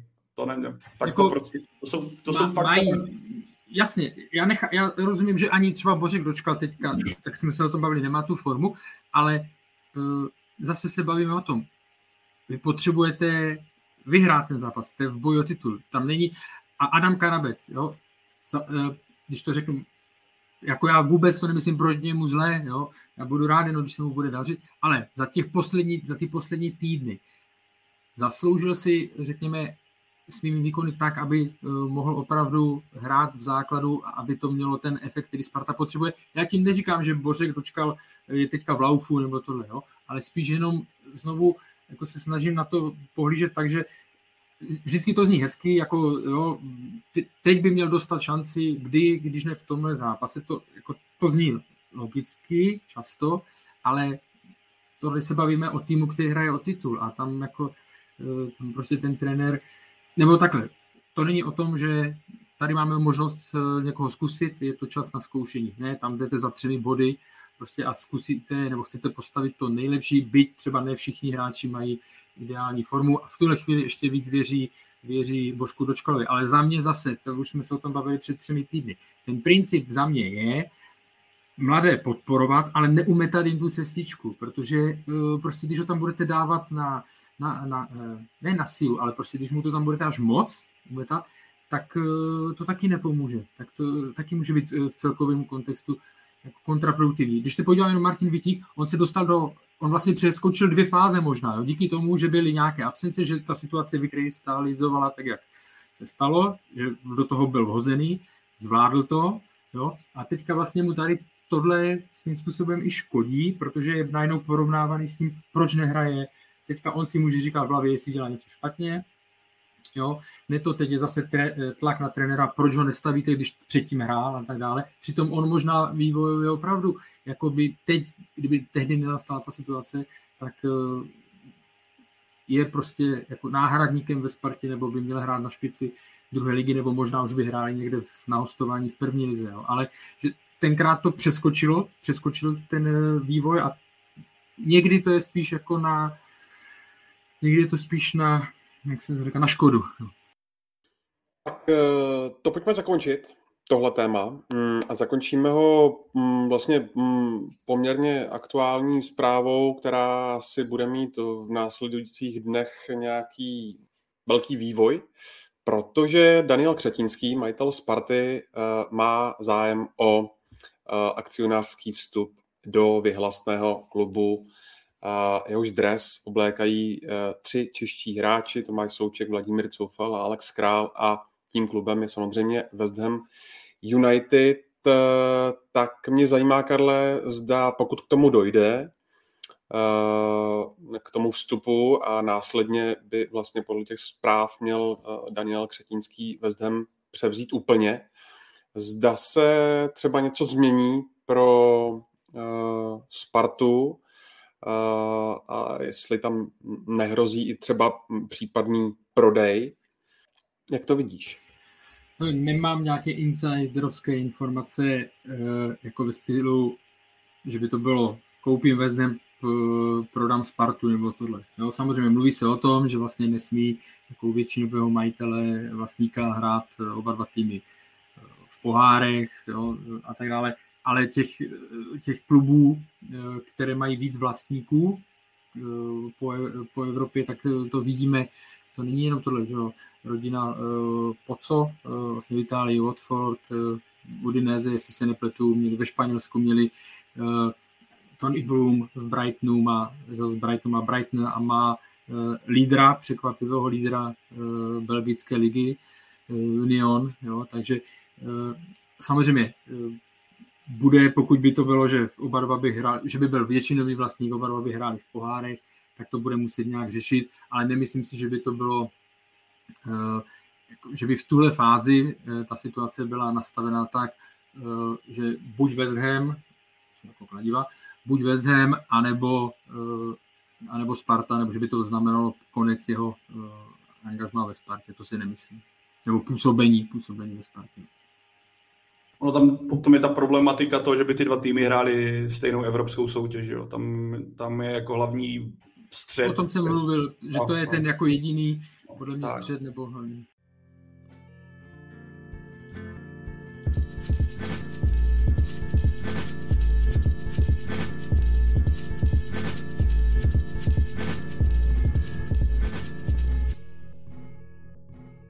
Pojďme se posunout na sever Čech, do Liberce. Liberec se začíná uh, pomalými krůčky zvedat. Aktuálně se nachází v té prostřední skupině se sedmnácti body, takže má stejně bodů jako Olomouc a Mladá Boleslav. Každopádně uh, ukazuje se podle tebe, Karle, že ta sázka na Luboše Kozla po odchodu trenéra Hoftycha byla správná? Výsledky hovoří jasně. No, výsledky hovoří jasně, že se to ten tah vyšel. Samozřejmě pro Luboše Kozla to bylo velmi důležité, že se mu to povedlo, protože z Baníku odcházel, tak ta reputace samozřejmě byla nějakým způsobem pošramocená. Stejně tak jako určitě nemá na tom velký podíl a zároveň mu pomohlo i to doplnění kádru, jo, protože my jsme se tady bavili, když se procházel Liberec těmi fakt jako s slabým obdobím, neměl body a tak dále. Už tam byla teda asi vidět i únava materiálu, řekněme, jako, nebo ten styl prostě nefungoval, který, který ordinoval trenér Pavel Hoftych, ale vždycky jsme mluvili o tom, že Liberec absolutně podcenil letní přestupový trh, že, že tam nikoho nepřivedl.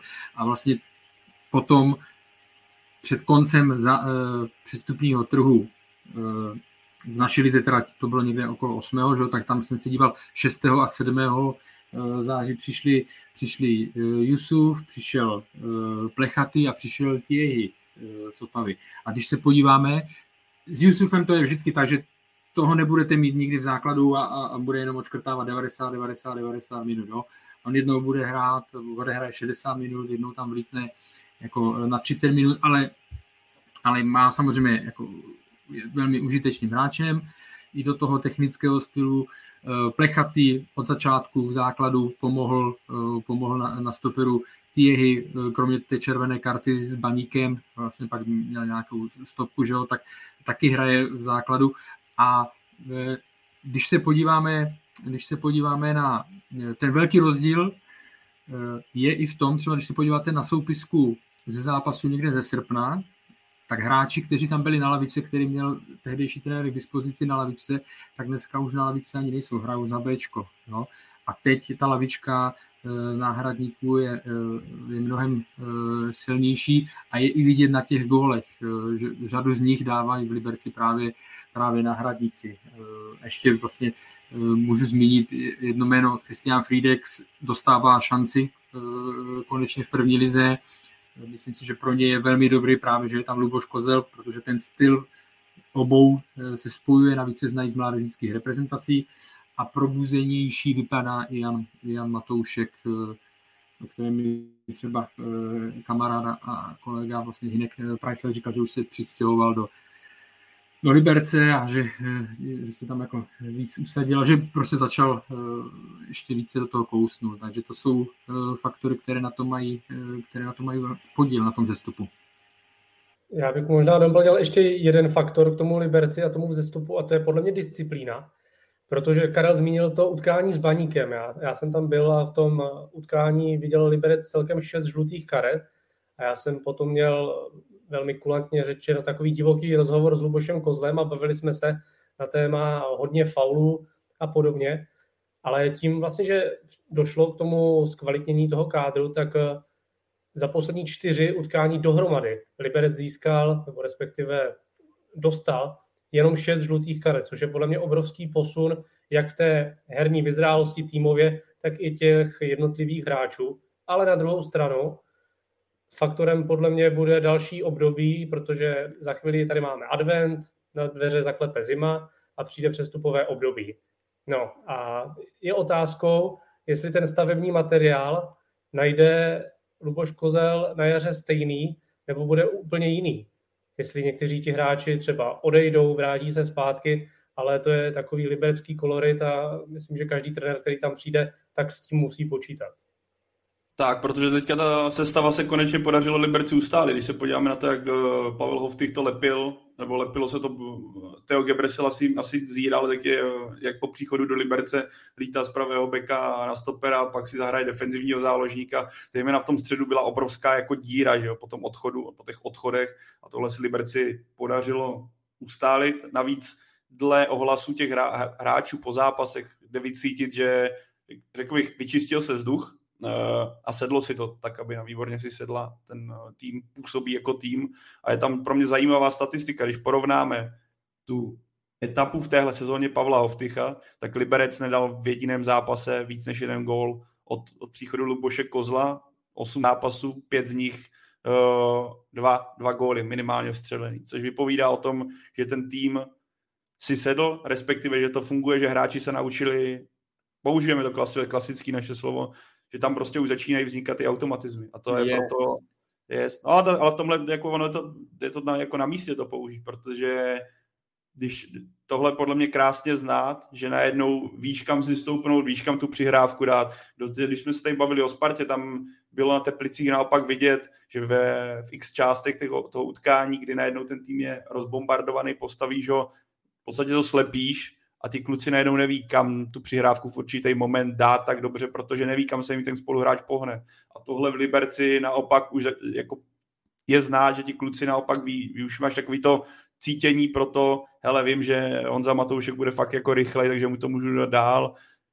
Naopak tomu, to, tomu spíš musím dát do nohy. A tohle se prostě učíš zápasovou praxí a tím, že ten tým máš pohromadě, respektive tu jedenáctku držíš nějakým způsobem pospolu. A tohle se v Liberci daří a díky tomu Uh, Luboš Kozel si teďka může mnout ruce, protože ten tým mu naskočil a, oni, a Liberec předprezentuje velice solidně a jak jsem byl na začátku ročníku skeptický, hodně skeptický, když jsem viděl, v jakým stavu Slovan na začátku ročníku je a já si myslím, že to bylo objektivní skepse, tak teďka je nám naopak na místě mírný optimismus, protože ten tým se posílil, Karel to zmínil, to neopaku, prostě se povedlo, povedlo se přivést posily, který ten tým přesně potřeboval a najednou z rozbombardovaného týmu, který uh, musel slepit, tak máš tým, který má i alternativy na lavičce. A zároveň, když se podíváme na tu tabulku, tak Liberec klidně může mířit jako na tu nejlepší šestku, což měsíc, měsíc, dva zpátky bych si říkal, že je naprosto absurdní idea, ale zároveň je vidět, že když dobře doplníš tým, tak jako se dají dělat velké věci. Jednou z těch alternativ na lavičce je taky slovenský hráč, bývalý fotbalista Verony a Sionu Lubomír Tupta a se třemi góly nejlepší střelec aktuálně Liberce, tak není podle vás čas, aby se posunul do základu, a nebo ho má Luboš Kozel jako takového výborného žolíka? Tak ono to asi odpovídá tomu, co Karel zmiňoval, že jo. Prostě má šíři kádru a pokud ten hráč, kdyby měl třeba osm gólů, tak se asi bavíme o tom, že ta... nějaká ta důvěra, respektive to, že ho nestáhneš z té sestavy, nebo ta, to nutkání stáhnout do ze sestavy, když ten výkon není tak dobrý, ale víš, že ti tam nasype prostě x gólů, bude daleko menší, než on je nejlepší střelec, ale má tři branky, musíme to brát takhle.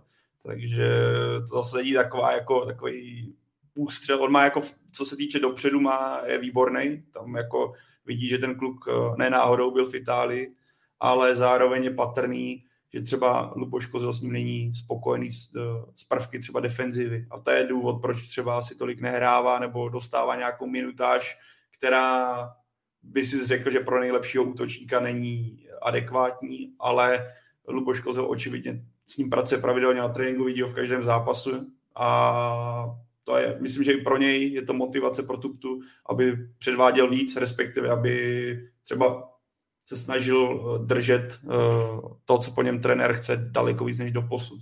Ale jako minutáž dostává, je to jenom na něm. A je to jenom dobře pro Liberec, pokud si můžou dovolit třígolového hráče nebo nejlepšího střelce posadit. Zase to jenom vypovídá o tom, co mluvil Karel, že je tam zdravá konkurence a že máš kde brát a můžeš nasadit z lavičky žolíka, který ti to utkání rozhodne. Když, Honzo, vidíš tu aktuální formu Slovanu a ta tři vítězství v řadě, nejdřív nad Olomoucí, pak nad Teplicemi, teď tedy nad Bohemkou, tak myslíš, že by se v případě Liberce dalo hovořit i o útoku na nejlepší šestku? No, ta je teď vzdálená tři body. Jedno vítězství, příště jede Slovan do Karviné. A to si myslím, že je takový zápas, který ukáže, jestli ten tým už se posunul výš a dokáže ty zápasy, které by měl proti těm papírově slabším soupeřům zvládnout a vyhrát. Takže to může být takové to měřítko, jestli ten tým už je nejen fyzicky herně, ale i mentálně silný, že ví, že tenhle zápas by měl vyhrát, a jestli ho vyhraje, tak ano, můžeme mluvit o top šest, ale tam je to naskládáno takovým způsobem, že někdo udělá sérii tři čtyři zápasů s vítězstvím a, a posune se. Ta, ta první, řekněme, trojka, čtyřka je odskočená, ale tam pod ním, co se bude dít, to si myslím, jakože mluvit o top šest je ještě brzo. Samozřejmě Liberec na to potenciál má, ale takových týmů je tam samozřejmě víc. Tak navíc Liberec, když se podíváme na to rozlosování zbylých pěti zápasů, z pěti tuším do konce podzimu, tak Liberec jede na Spartu, jede na Plzeň, což... Má tam Hradec. Má tam Hradec, má teďka jeden do, do, teďka myslím, že jede do Karviné, jestli se nepletu, což... A, a končí doma s Českýma Budějovicema. Tak, tak tam, tam už sever bude úřadovat, tam už mm-hmm. tam se bude podle mě ukazovat, že do Liberce se jezdí blbě, zejména někdy v prosinci, ale, ale třeba teďka na Karvinou tabulkově by si člověk řekl lehký zápas, ale viděli jsme teďka, že i Slovácko, jako tým v exklu, exkluzivní formě, který se prezentuje fantastickým, jako skvělým fotbalem, tak dokáže narazit. Je tam ten prvek nového trenéra a pro Liberec to nebude nic jednoduchého. Takže jako, jak říkal Honza, potenciál na to má, ale ten, rozhodně to rozlosování do konce ročníku, podzimní pod části ročníku, není nic jednoduchého. Není, na druhou stranu vidíme, jsou jenom tři body. Jo? Jsou jenom tři body za šestým místem, a když, což je i způsobeno teda částečně tím, že třeba Olomouc zapařila roz, nadějný začátek, že jo, jako rozjetý Boleslav furt tak jako jednou jo, jednou ne. No, takže těch, těch ztrát je vidět, že tady ty týmy, jako tam asi pokud z nich někdo nechytne nějakou velkou sérii, tak tam budou uh, pořád, takže ten Liberec tam může držet, má těžký los. Je fakt, že teď měl teda i štěstí dvakrát, nebo jakože se k němu přiklonilo přiklonil to, protože i v Teplicích rozhodoval na konci, teď rozhodoval na konci, a když jsem viděl ten sestřih, tak teda některé rozhodnutí, některé rozhodnutí sudích jsem, jsem nepochopil. No. A, a jako samozřejmě, takže i to, že tam vlastně byla ta, nebyla odpískaná ta penalta, tak jim to taky pomohlo. Liberci před tím, před gólem, tam jenom takový moment před gólem Bohemky, tak vteřinu před tou střelou byl souboj ve vápně a jako pro mě to byl naprosto jasný faul, aspoň z toho, co jsem viděl v sestřizích, a to nebylo o tom, že by dostali výhodu, a, a to podle mě rozhodčí ukazoval, že ne, že žádný faul to není, a, a myslím si, že si oddechl, a tak asi by ho várom možná vrátil, ale že si oddechl, že tohle. Takže chci to jenom, chci jenom říct, že teď se k němu i k Liberci přiklanilo štěstí, ale jako je zpátky ve hře, no. Nečekal bych to, že až takhle se zvednou, díval jsem se rychle jako v tabulce uvozovkách Luboše Kozla, to znamená od jeho nástupu, jestli jsem se díval správně, tak, tak jsou pátí, jo, za, tu, za, tu, za tu éru po repre zářijové pauze, takže jako podařilo se jim to nakopnout, a, a při té vyrovnanosti toho středu to nevidím jako, nera, jako nemožné. Neříkám, že tam skončí, ale ne, určitě to ne, neberu jako nějaké sci-fi teď. Tak si zkuste tipnout, jaká bude ta pozice Slovanu po podzimu. Hele, já to klidně odstřelím, protože jsem si uvědomil, že když jsme typovali, jsme tady mluvili o krizi Slavie, tak jsem říkal, že následující čtyři zápasy stejně vyhraje. Já jsem slovo krize no, nebo, nepoužil, nebo, já bych se chtěl od toho distancovat, no? distancovat. Já nevím, jestli padlo slovo krize, no, myšleno, když jsme se bavili o Slavii, o tom stavu, tak si říkal, následující čtyři zápasy stejně vyhraje, a vyhrála, takže tak si opráším ramena. A kdybych měl tipnout, kolikátý Liberec bude po podzimu, samozřejmě teďka tím pádem strašně dobrý tiper, jinak strašně špatný tiper, tak si myslím, že bude Liberec osmý. Tak, taky, taky tak můžu, nějak. No, no sedm osm si myslím, že na, na šestku to ještě po podzimu nebude.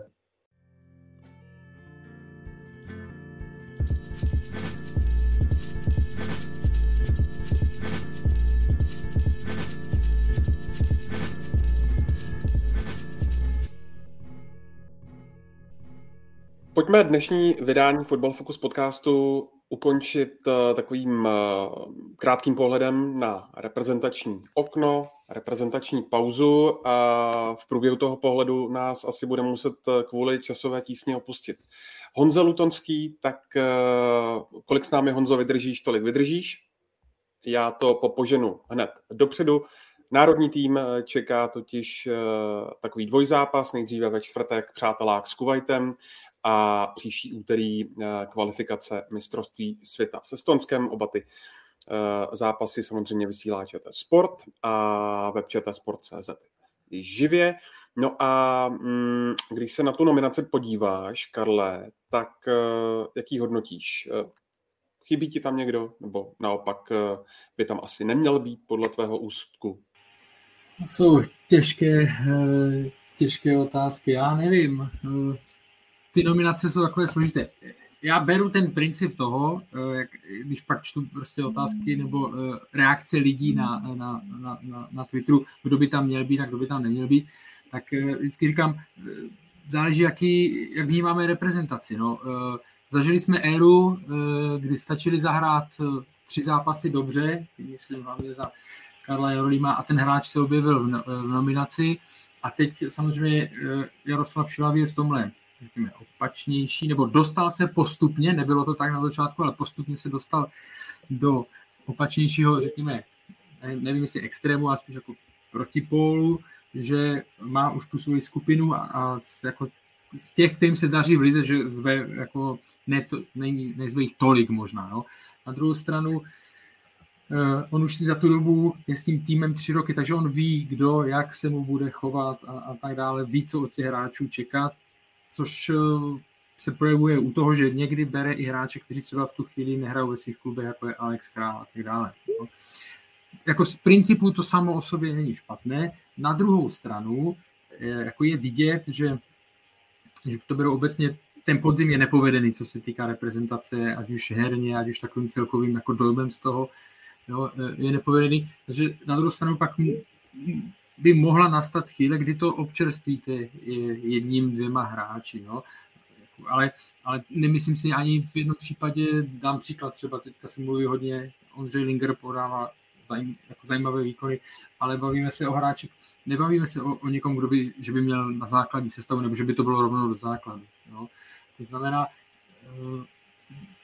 já nedokážu říct, že by mi tam vyloženě chybělo, nebo přebývalo nějaké jméno, no tak bude se hledat náhrada, ještě není oznámena za Ondřeje Čelůstku.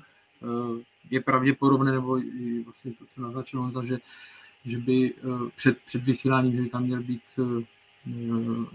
Filip Panák, jo, takže uvidí, který by si to zasloužil, jo, a zase dostaneme se do té roli, že to bude třetí, čtvrtý, čtvrt, spíš čtvrtý stoper, takže uh, proč ne, ale jako nemůžu říct, že by to uh, podle mě, no v útoku to bude špatný, že jo, no, chybí tam, chybí tam, nebo špatný, jako chybí tam Patrik Šik, nebude tam Ramožek, je tam, uh, ne, chci to říct, nešpatný, bude tam uh, malý výběr, jo, asi se donominuje, já nevím, Michal Krmenčík, nevím, takže jako tam nový jména nečekejme, no. Ne, nechtěl bych za každou cenu vždycky při každém srazu žít, proč tam není nikdo nový, proč tam není někdo, kdo teďka měl dobrý, dobrý říjen. To fakt musí být jako dlouhodobější a musí to být hlavně prověřený na mezinárodní úrovni.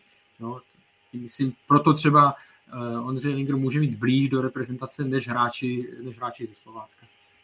Já na tohle, na Karla navážu tady na tohle, protože je to pravidelná otázka, respektive pravidelně se toho za, o, je to vidět na, v komentářích, na Twitteru, na sociálních sítích obecně, když některý hráč, řekněme, vylítne, jiný hráč třeba nehraje, vis Alex Král, David Zima, tak proč právě tihle kluci jsou v sestavě nebo jsou v nominaci, zatímco ti, co hrají pravidelně, nejsou. Já si vždycky při tomhle vzpomenu na poslední Euro na, a na mistry Evropy nové, nebo Italové. A kdo hrál ve finále levého obránce? Emerson. Hrál v semifinále Emerson. E, ano, nastupoval místo Spinazzoli, který se zranil do té hry, aby byl na tom šampionátu naprosto fantastický. Ale byl v nominaci, byl prostě Emerson z Chelsea. Tehdy z Chelsea, teďka si ho fanoušci asi, kdo viděl Spartu, tak si ho dobře pamatují jako z toho, když naskočil, si, že nastoup, nastoupil na Letné jako střídající hráč.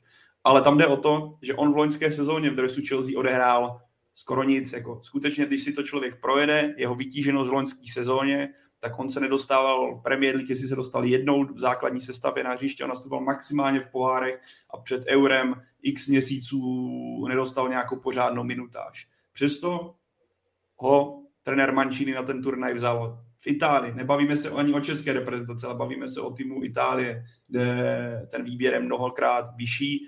Ano, je to Emerson, hráč Chelsea, není to hráč, nebavíme se o hráči z, z České ligy.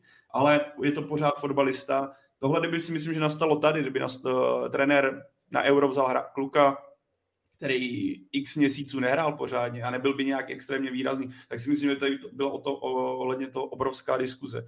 Ale uh, je to prostě o tom, jestli tomu klukovi věříš, znáš ho, anebo chceš riskovat... Uh, Nějak, nějakýho novátora, který třeba má v současnosti formu a ty ho neznáš. Víš, že když ho nasadíš, tak nebo nevíš, co předvede, když ho nasadíš. A v tomhle případě obecně tady tahle diskuze si říká, tohle prostě od toho ten trenér tam je, je to na jeho zodpovědnosti. Jestli sadí na, taho, na takového koně, který dlouhodobě nehraje, nevíš, jakou má formu, ale věříš mu. A když se to povede, vis Emerson, tak po zásluze budeš pochválený, když se to nepovede, tak přijde kritika. Ale tak tohle, tohle je obecně jako fotbalová rovina, kdy se rozhodneš v některých chvílích dobře, špatně a uvidíš, jak to dopadne. Ale jenom narážím tady na tuhle klasickou kritiku, proč nejedou kluci, kteří hrají pravidelně, zatímco jedou kluci, kteří třeba dlouhodobě nehrají. Je to o tom, že to znáš, víš, co čekat a víš, že když ho nasadíš, při, třeba je to tvoje dvojka, trojka, tak on ti předvede nějaký standard. A tohle u těch ostatních, jak zmiňoval Karel, u Ondřeje Linkera třeba, nebo u těch dalších, nemusí nastat, protože ho trenér nezná. Takže jako automaticky kritizovat jenom to, že někdo nehraje a zatímco jiný hraje nejede, je takový, jako, nechci to vyznít jak špatně, ale takový krátkozraký. Chce se na tom trošku jako zamyslet, protože těch případů, který fungovaly a nakonec se ukázal jako geniální tah, to není jenom Emerson. Kdyby si to člověk prošel třeba šampionát i kvalifikaci, ona jich bude, takových kluků je více. No. Honzo, zajímá mě přátelák s Kuvajtem. To si možná někdo, když to zjistil, tu informaci ťukal na čelo, jako proč Kuvajt, co to vlastně tomu nároďáku dá. No každopádně, podle tvého soudu, měli by do toho přáteláku naskočit hráči z lavičky, anebo spíš prostě český tým v plné palbě tak, jak bude hrát příští týden s Estonskem, aby se dostatečně rozehrál?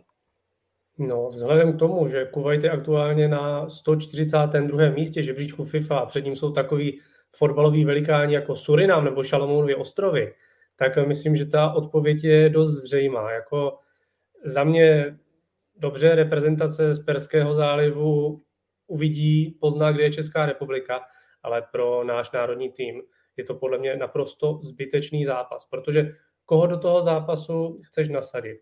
Dobře, zkusíš mladíky, tak ti, kdyby si nasimulovali tréninkové utkání, kde nehrozí zranění, tak si myslím, že je to na podobné úrovni a dá tam tu stejnou sestavu jako proti Estonsku a spoléhat na to, jakože tým bude se připravovat proti slabšímu týmu na slabší tým, nějakou taktiku, to mi z logiky věci i kvůli tomu, že ti hráči, kteří by měli hrát ten důležitý zápas proti Estonsku, si třeba potřebují odpočinout, nabrat síly. Tak jako jsem zvědavý, koho Jaroslav Šilhavý vybere, ale ať už vybere kohokoliv, tak si myslím, že ten zápas vůbec nic neřeší a nepřinese vůbec nic nového do českého týmu. Jako já si myslím, že uh, bude tam to změn, že přesně to je ten zápas, pokud se bavíme o zkoušení a jsme zmiňoval, že Sparta zkoušet nemůže, protože hraje o titul a tak dále, uh, tak pro repre ano, tohle dává jako prostor ke zkoušení. Bavili jsme se o tom před zářijový nebo říjnový, kdy tam byla taky jedna příprava a řešili jsme, proč si nenechal rozhrát stopery trenér, že jo? Pavel, vzpomínáš si to z hlavy, nebo si to... Vím, vím, nevím, kdy to bylo, ale vím, to byla, co myslíš. To byla, to byla Ukrajina začátkem září, ale my jsme, tak, se hlavně bavili, my jsme se hlavně bavili v té souvislosti o tom, pokud si dobře vzpomínám, že ta příprava byla až po té kvalifikaci. Tak, tak, tak, jo, jo, jo, to je pravda, to je pravda. Ale někde tam bylo něco, teď si nesmírá, ale obecně, jo. Já, já vím, Karle, vím, co myslíš, tam byla otázka Davida Zimy, který nedostal ani minutu, jo, minutu jo, a, a hrálo jo. se, a to je možná ještě, je to možná ještě dál. Ale jestli to bude vůbec je možné. Ne, ale ne. Ale no, září to nebylo, protože tam David Zima nebyl, že jo. Tak, tak, já, teď, tak, že... tak možná, že to bylo před, no to je jedno. Nechci to teď zdržovat, Kuvajt, já jsem, Honza, tak to nepamatuju, ale já jsem zažil remízu s Kuvajtem, jo, na mistrovství, na mistrovství světa devatenáct osmdesát dva, takže nepodceňovat, jo. Byla jedna jedna, Al-Houti, myslím, dával gol proti nám. Si pamatuju ještě, jak byly ty plagátky ve stadionu, tak jsem, ty jedenáctky jsme uměli, aj tady těch týmů. Ale... Ale vysekneš jako, tu jedenáctku ještě teď? Ne, ne, ne, určitě zkoušel, ale pamatuju si z toho turnaje golmana, tyhle, pamatuju, Hondurasu a teď nevím, jestli to byl Azra nebo Arza, Arza, Arza, Arza. Tak to, to, je, to jsou pár jmen, které jako člověku zůstane v hlavě, ale jako zkoušet určitě, ano. A teďka Honza zmiňoval jako zbytečný zápas, já de facto jako tomu rozumím. Pohled těch trenérů a toho realizačního týmu je, je samozřejmě jiný, protože oni právě naopak řeknou, přece tak chcete, aby jsme dávali, aby jsme zvali jiné, chceme zkoušet jiné, tak budeme zkoušet jiné. Jo? A vzpomínám si na éru Michala Bílka, kde tam byl Vladimír Šmicer, vlastně jako vedoucí týmu a tak dále. A tenkrát se letělo na ten uh, památný uh, turnaj do, do Japonska, kde to všechno skončilo, všechny tři zápasy toho turnaje skončily nula nula. A mluvilo se o tom, že prostě zbytečný turnaj, jo, tohle. A oni uh, vlastně potom říkali, ale na, na podzim se naštěstí podařilo postoupit na Euro dva tisíce dvanáct a tak dále. A oni pak se k tomu vraceli, protože to cítili jako, uh, jako nespravedlivou kritiku. Říkali, uh, všichni jste uh, jako drbali ten turnaj, že, prostě, že, že to bylo zbytečné a tak dále, ale tam jsme třeba vzali ty plzeňské hráče, kteří pak uh, vlastně na podzim hráli důležitou roli, jo, Jiráček a spol Kolář uh, hráli důležitou roli v tom týmu, nebo v, t- v těch zápasech, tak uh, tam jsme je poprvé vzali, tam, tam se to tvořilo, jo, nebo tam, jo, takže někdy to, co nevidíme hned, tak se může jako využít uh, za půl roku, za čtvrt roku se to tohle. Já jsem hlavně zvědavý obecně na, na způsob, jakým se ten tým bude v těch zápasech prezentovat, byť si myslím, že ta situace už je taková daná v té tabulce, protože znovu říkám, zatím z toho podzimu celkově jsem víceméně hlavně z toho fotbalu jsem zklamaný zatím, nebo nepřesvědčivý je to. Já osobně, kdybych si měl tipnout, tak spíš čekám, že Kuvajt bude taková jako rozehřívačka před Estonskem a že jako s plnou sestavou nebo se střídáním? Bude téměř stejná sestava jak na, na Estonsko, že budou jako maximálně kosmetické úpravy, že by, kdybych si měl typnout, Karle, jako nevím. Jasně, jasně, jasně. Já si myslím, že i je půlka listopadu, jo, je půlka listopadu a myslím, že to Honza zmiňoval, ten to taky, jako už se, nejsme na začátku sezony, jo, už jsme fakt, kdy někteří ty hráči, zvlášť z těch klubů, který hrajou i poháry, jo, ať je to West Ham, ať je to, ať je to Slavia, ať je to Sparta, tak si myslím, že uh, ty si rádi najdou týden, ve kterém si trošku jako potrénujou, ale i odfrknou, třeba odpočinou od fotbalu. Takže já si myslím, že tam bude těch změn víc, nebo možná jeden poločas a tak dále, ale mělo by to, to z mého pohledu, z mého pohledu by to tak mělo být. To, to já s tebou jako naprosto souhlasím, to, co jste teďka řekl, nebo jste řekli, ale vůbec by mě nepřekvapilo, kdyby třeba, nebo takhle, kdyby třeba první půlka byla v plné a druhá by byla jako úplně jiná, takový to jako, že rozehřeješ ten tým.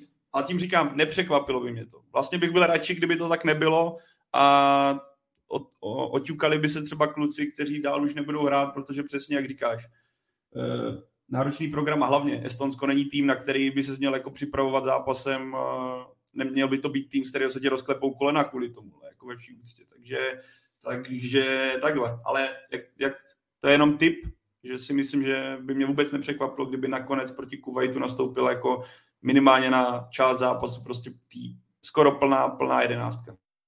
Ještě mě, Honzo, zajímá, jak vidíš ty šance českého týmu na udržení druhého místa, pokud by tomu tak nebylo a reprezentace skončila třetí, tak považoval bys to za, za selhání? Tak ještě jednou, říkal jsem ano a předpokládám, že chceš asi delší odpověď. Ve chvíli, kdy v pětičlenné skupině skončíš jenom před Estonskem a Běloruskem a v kalendářním roce si porazil Nizozemce, remizoval s Belgičany, tak je to určitě zklamání. A často to slýchávám a, a nemám to rád, když se říká, že se formál vyrovnává a že je to všechno těžší, ale když se na to podíváš tím pohledem, s kým se chceš rovnat, tak je přece jasné, že třetí místo není úspěch, je to za očekáváním a zvlášť po tom euru, o kterém mluví i trenéři, že se jim povedlo, tak by se mělo ukázat, jestli to byla náhoda nebo jestli tam je nějaká koncepce a tím dalším krokem by jednoznačně mělo být druhé místo ve skupině. Tak mě ještě zajímají vaše tipy na výsledky, jak s Kuvajtem, tak s Estonskem. No, tak já začnu, tak s Kuvajtem. S Kuvajtem to bude třeba, dejme tomu, čtyři nula a s Estonskem si myslím dva jedna. Karle, to se toho mám chopit teďka, jo. Tak dobře. No to ale, je, no, já tam něco ale, seknu. Já právě, ale čtyři dva Kuvajt, jako Česko vyhraje nad Kuvajtem, že Kuvajt čtyři dva, ale jako bude to... Ofenzivní ale... síla Kuvajtu. Kuvajt dvakrát doplobí, bude tam nějaká minda vzadu a dá Kuvajt nějaký lehký gol a pak ještě dá jeden. čtyři dva a Estonsko bude tři jedna. tři jedna pro Česko. Já si chtěl říct tři nula, tři jedna, ale sám, sám nevím, kdo vlastně tolik gólů dá, jo, z našeho týmu, takže já nevím, dva nula, ne, dvakrát dva nula.